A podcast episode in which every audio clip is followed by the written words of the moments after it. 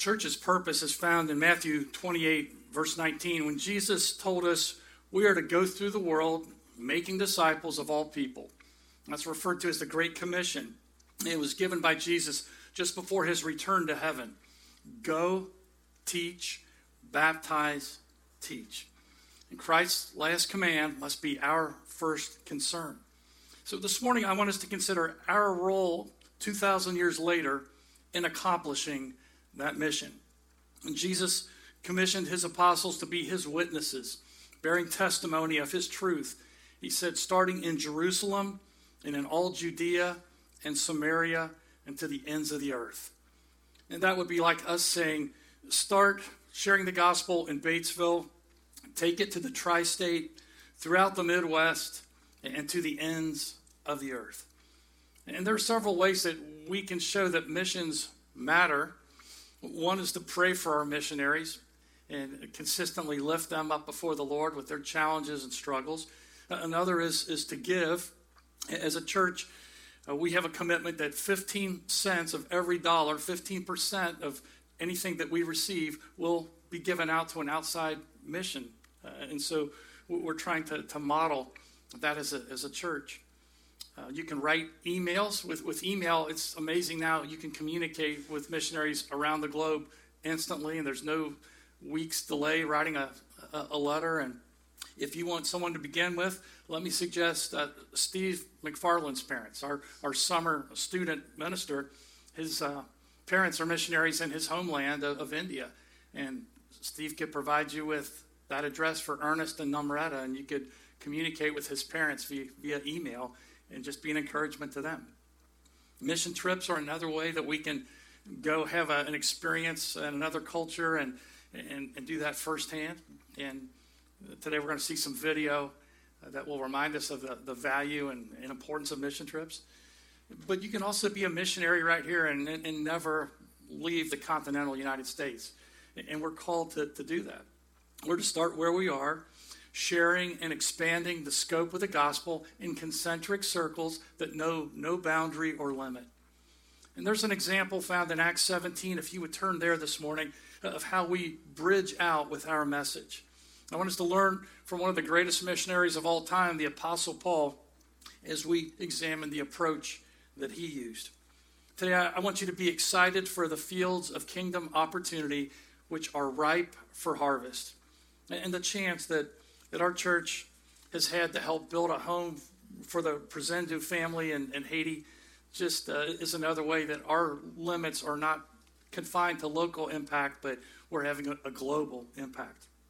I, I want you to allow God to speak to you today about a personal role that you can fulfill in this mandate of Christ as we try to carry this out through the response of, of friendship outreach.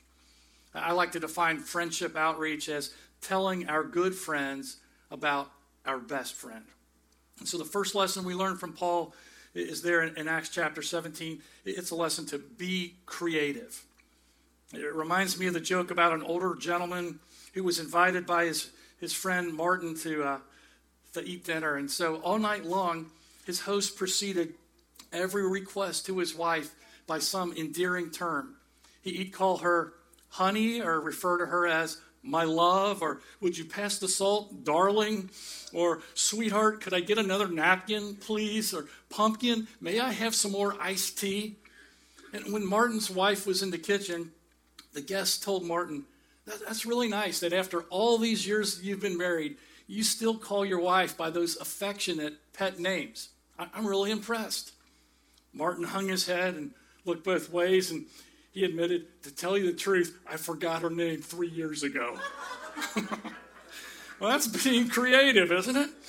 Well, in Acts 17, we find the Apostle Paul being creative in presenting the gospel to a tough audience. He had a rough assignment. It says in verse 16, while Paul was waiting for them in Athens, he was greatly distressed to see that the city was full of idols. So he reasoned in the synagogue with the Jews and the God fearing Greeks as well as in the marketplace day by day with those who happened to be there. He, he had this public forum. He would dialogue and try to talk to people about Christ uh, out in these public places. It says a group of Epicurean and Stoic philosophers began to dispute with him. And they were debating and disagreeing, dialoguing. And some of them asked, What is this babbler trying to say? Others remarked, He seems to be advocating foreign gods. They said this because Paul was preaching the good news about Jesus and the resurrection. Verse 19 says, Then they took him and brought him to a meeting of the Areopagus. And this was this council meeting held on Mars Hill in this large outdoor center of commerce and philosophy. And there they said to him, May we know what this new teaching is that you are presenting. You are bringing some strange ideas to our ears, and we want to know what they mean. And then Luke adds this little parenthetical insight. He says, All of the Athenians and the foreigners who lived there just spent their time doing nothing but talking about and listening to the latest ideas. He didn't have a lot of use for these philosophers. Paul stood up in the meeting of the Areopagus and said, Men of Athens, I see that you are in every way very religious. For as I walked around and I, I looked carefully at your objects of worship, all these idols, he said, I even found an altar with this inscription to the unknown God. Now, what you worship as something unknown, I am going to proclaim to you. Paul was distressed, verse 16, to see the city of Athens was full of idols. Eh, he would be equally upset in any major American town or, city because sometimes we've been guilty uh, of giving homage to some pretty insignificant objects of worship that become idols to us. I've known people to worship a house, a, habit, a, a hobby, a career, even another person. And many false gods or idols still captivate our worship. It's, it's important that we remember that the object of our worship is to be the living God. When we grow in our love for God, our impulse, our natural response will be to worship Him. And so Paul went to where the people were to be found. He didn't limit himself to only religious venues, but he would hang out in the marketplace where people came every day to assemble and, and buy food and supplies. It was the hub of their community. It would be the equivalent of us spending time reaching out to others when we frequent Kroger, La Rosa's, the farmer's market, the Y, Liberty Park. We must not wait for people to find us at the church building. We need to go out seeking to share Christ with them. And notice that Paul didn't reduce his story about Jesus to try to lighten it up and make it more palatable to a skeptical audience. He did utilize creativity to package it in an intriguing way designed to pique their curiosity. Our methods must always change, but our, our message must never change. And he knew just the right approach to gain a hearing with this audience of intellectual philosophers verses 22 and 23. Then Paul stood up and said, I, know, I can see you all are very religious. And as I walked around, I, I saw all your objects of, of worship, your idols. And I even saw an idol inscribed to the unknown God. And now, what you worship as something unknown, I'm here to tell you all about him. I, I know the unknown God. Yeah, I know him. And so I'm here to proclaim him to you. What, what a great introduction. What a super hook. And he walked in and thought to himself, well, these guys are full blown pagans. They, they have idols all over the city. They have idols for everything. They're not taking any chances. There's even an idol in case they've overlooked someone, an idol to the unknown God. But instead of being discouraged and letting that rampant paganism be a deterrent, he used their misguided spirituality to his advantage, saying, I want to tell you more about this unknown God. Yeah, sit down and listen. I, I know him personally. And, and they sat down and listened. I think the lesson for us is instead of saying, oh, the world is so dark, it, it is so sinful, it is so perverse, what can we do? Wringing our hands, woe is, is me. We must remember the darker the night, the brighter the light. And, so our message is not one that is overlooked, it's deeply needed by our society, and it has an appeal that goes beyond what we can imagine when people are, are, are searching.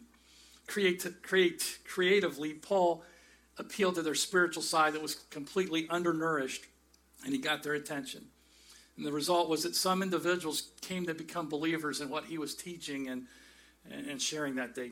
And so, building on Paul's tactful, persuasive ability to connect with non Christians, let me suggest some additional ways that, that you can tell Christ's story to those in, in need. I think the next thing is to be compelling. The, the grammatical construction of the Great Commission says, as you are going, make disciples. And so, as you go throughout your day, we're to have a positive influence on the people that we encounter during that day. So, begin to see the potential in the people where you shop, where you bank, where you dine, where you recreate. See those individuals as God sees them. See the most resistant sinner as being a, a pre Christian, containing worth, having eternal potential, possessing spiritual possibilities. And start where they are spiritually, and then visualize the end result of how the Holy Spirit can transform and, and refashion their lives. And begin to build relationships and, and pray for opportunities to impact those you encounter.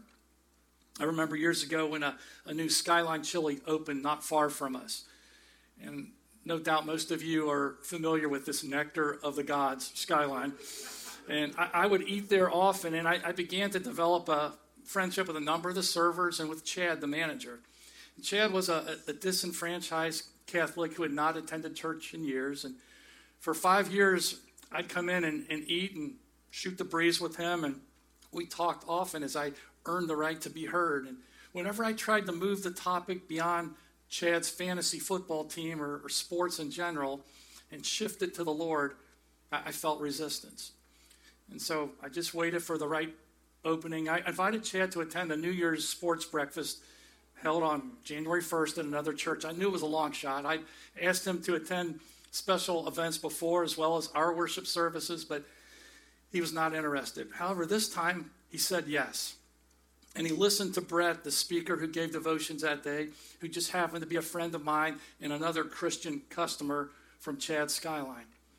A few days after the breakfast, Chad said to me, I don't understand why there's so many different churches. I asked, Could I study the Bible with you and try to answer your questions? And so Chad and Brett and I began to meet weekly on Tuesday afternoons at Skyline. We'd sit in a booth to study, and the first week, Chad brought a list of 12 questions. The, the next week, 10 questions. The third week, six questions. The fourth week, he wrote down four questions.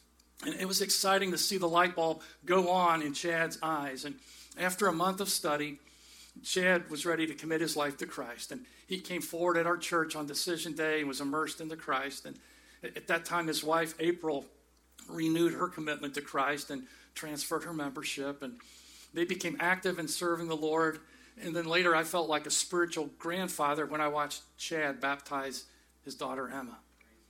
And since then, Tara, another server with whom I had spoken for four years, and was also being influenced for Christ additionally by Chad and April and Stan Kirtland, another skyline loving Christian brother.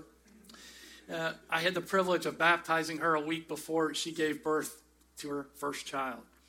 Other servers visited our services, all from different places in their spiritual pilgrimage. Val attended. Justin started coming. He brought his girlfriend Jen, who was also a server, and she brought her two sisters. And they all worked at the same skyline. But a beachhead for outreach had been established, and only eternity will reveal the full results of this cooperative effort into friendship outreach. The next thing that we want to do is be consistent. Your testimony of what Christ has done in your life, it's powerful, it's irrefutable. It needs to be shared openly and often. And simplicity and authenticity resonate with a postmodern culture. And the pragmatism of a life changed appeals to those in, in any generation. So, first, you must present a consistent Christian example. That doesn't mean you have to be perfect, but you have to be consistent. A minister was preaching at a revival service and was trying to use a, dramatic effect to emphasize the universality of sin. And in a loud voice, he piously intoned, If there's anyone here tonight who's never sinned, would you please stand up?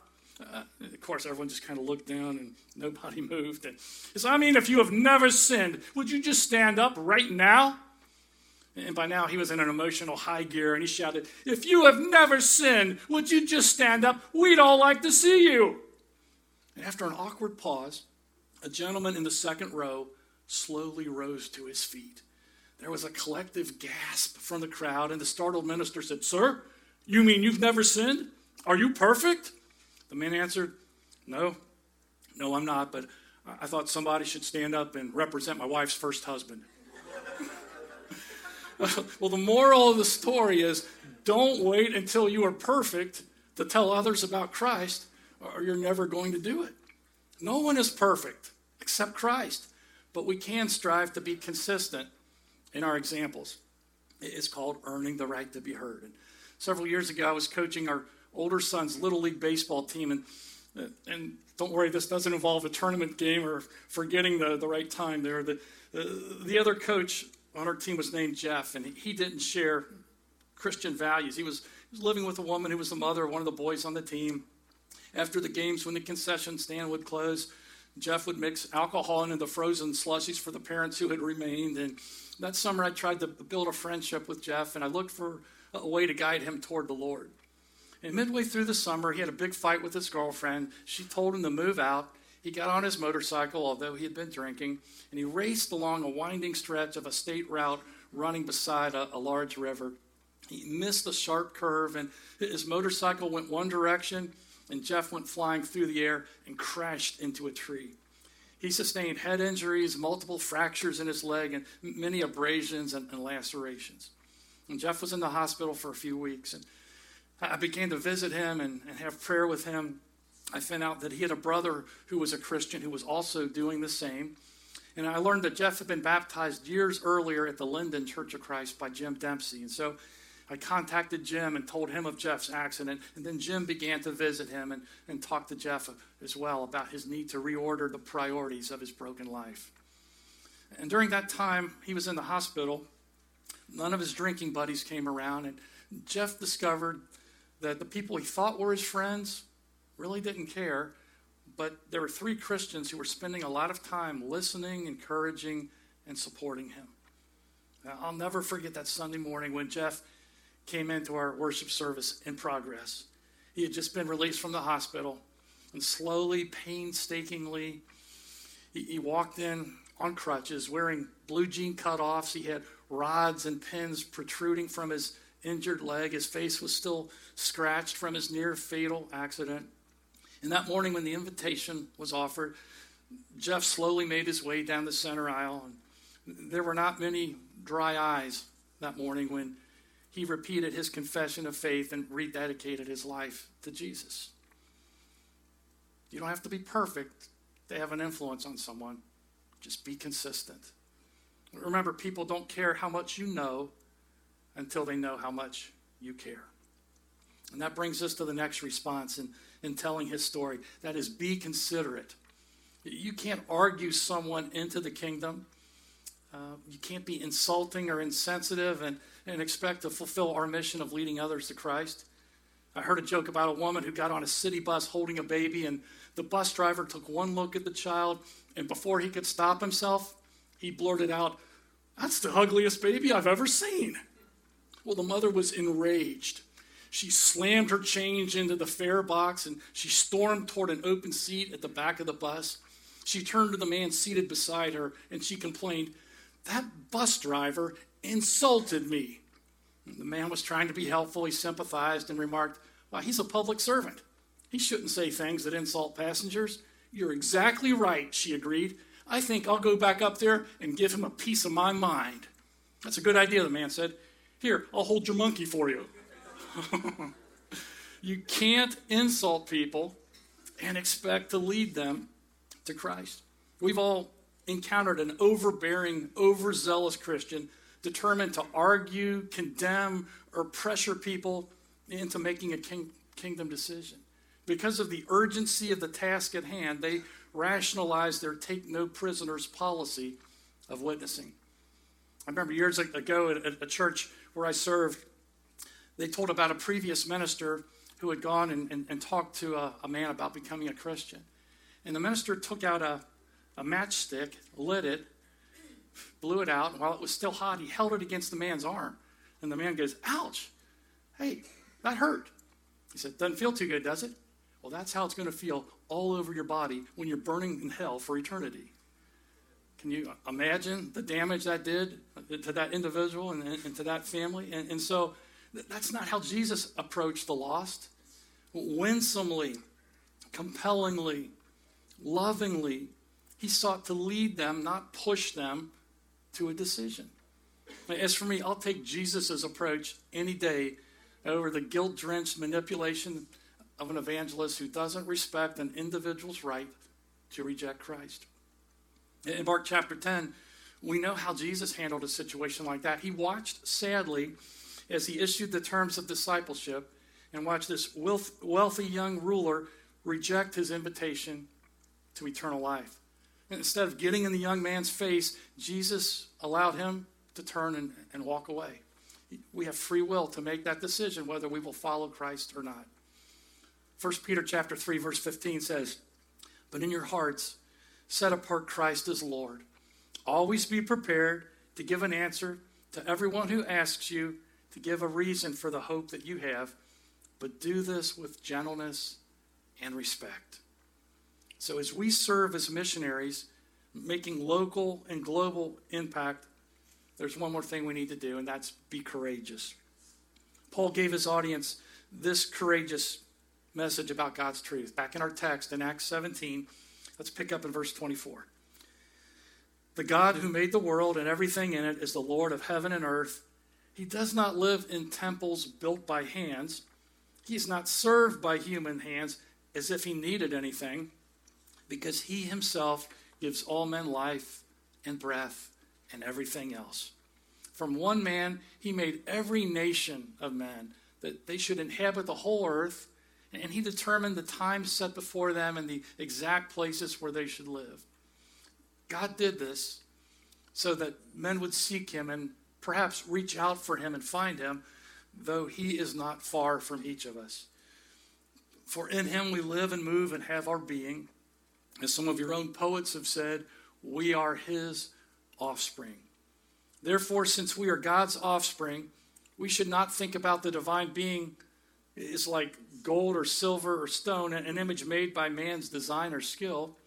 In the past, God overlooked such ignorance, but now he commands all people everywhere to repent. And he has set a day when he will judge the world with justice by the man he has appointed. He has given proof of this to all men by raising him from the dead. And so when they heard about the resurrection of the dead, some of them sneered. Oh, this is crazy. Where did he come up with this? That, that, that's, there's no way. But others said, We want to hear you again on this subject. Uh, that's intriguing. I'd like to ask some questions. I'd like to sit down in the booth with you and, and see if you can help clear up some of my uncertainty. It says, at that, Paul left the council. A few men became followers of Paul and believed, and among them was Dionysius, the, the, a member of the Areopagus, and a woman named Damaris, and a number of others. And so Paul allowed people the freedom to reject the message, but he lovingly kept sharing the message. And that perseverance paid off with some people coming to follow Christ out of that unlikely audience and that debate that day on, on Mars Hill. I love the story of black musician Louis Armstrong uh, about the need to be courageous. Years ago, when he was growing up dirt poor in Louisiana, his grandmother sent him down to the river to get a bucket of water. And he came back scared to death. The bucket was empty. And his grandmother said, Louis, what's wrong? Granny, there's a crocodile down there, and I'm scared. She said, Now, Louis, you go back down there and you get that bucket of water. That crocodile is just as scared of you as you are of him. Now, Louis looked at his grandmother with those big eyes and said, Granny, if that crocodile is as scared of me as I am of him, that water ain't fit to drink. well, haven't we let fear immobilize us long enough? There's no excuse for us not trying to share our love for Christ with others. You can't succeed at an interview if you don't show up for it. You won't get the job if you don't apply. And if we don't talk to people about Jesus, we won't be leading our, our friends to the Lord. The, the longest journey begins with the first step. There's a, a tree nursery in Canada that displayed this sign on its wall. It says, The best time to plant a tree is 25 years ago. The second best time is today. So today is a day that we move from hesitation and fear and we begin to experience the energy of being a conduit through which God's Spirit can flow in order to make an eternal difference in the lives of those around us. Let God help you move beyond your comfort zone.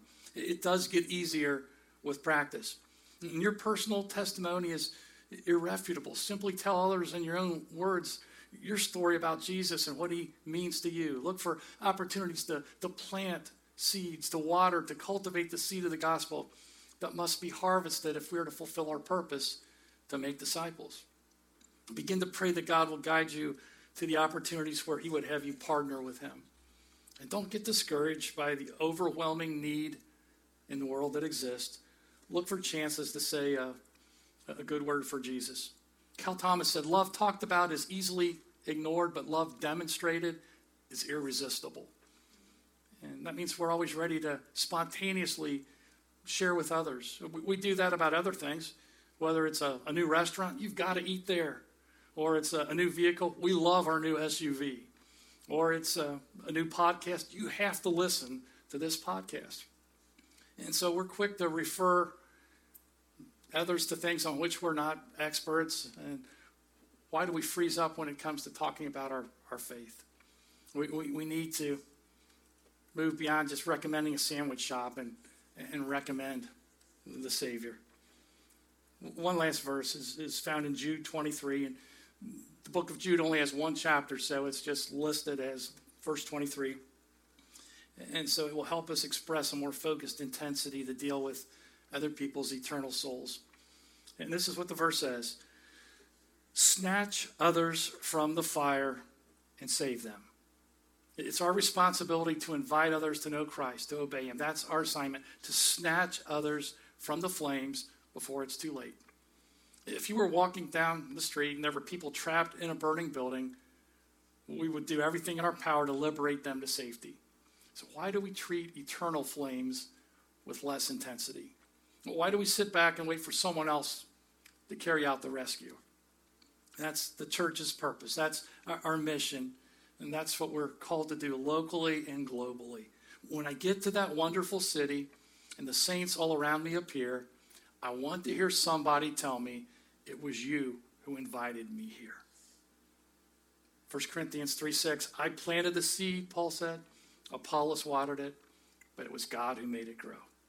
This week, plant the seed of the gospel story in the hearts and lives of the people with whom you come in contact.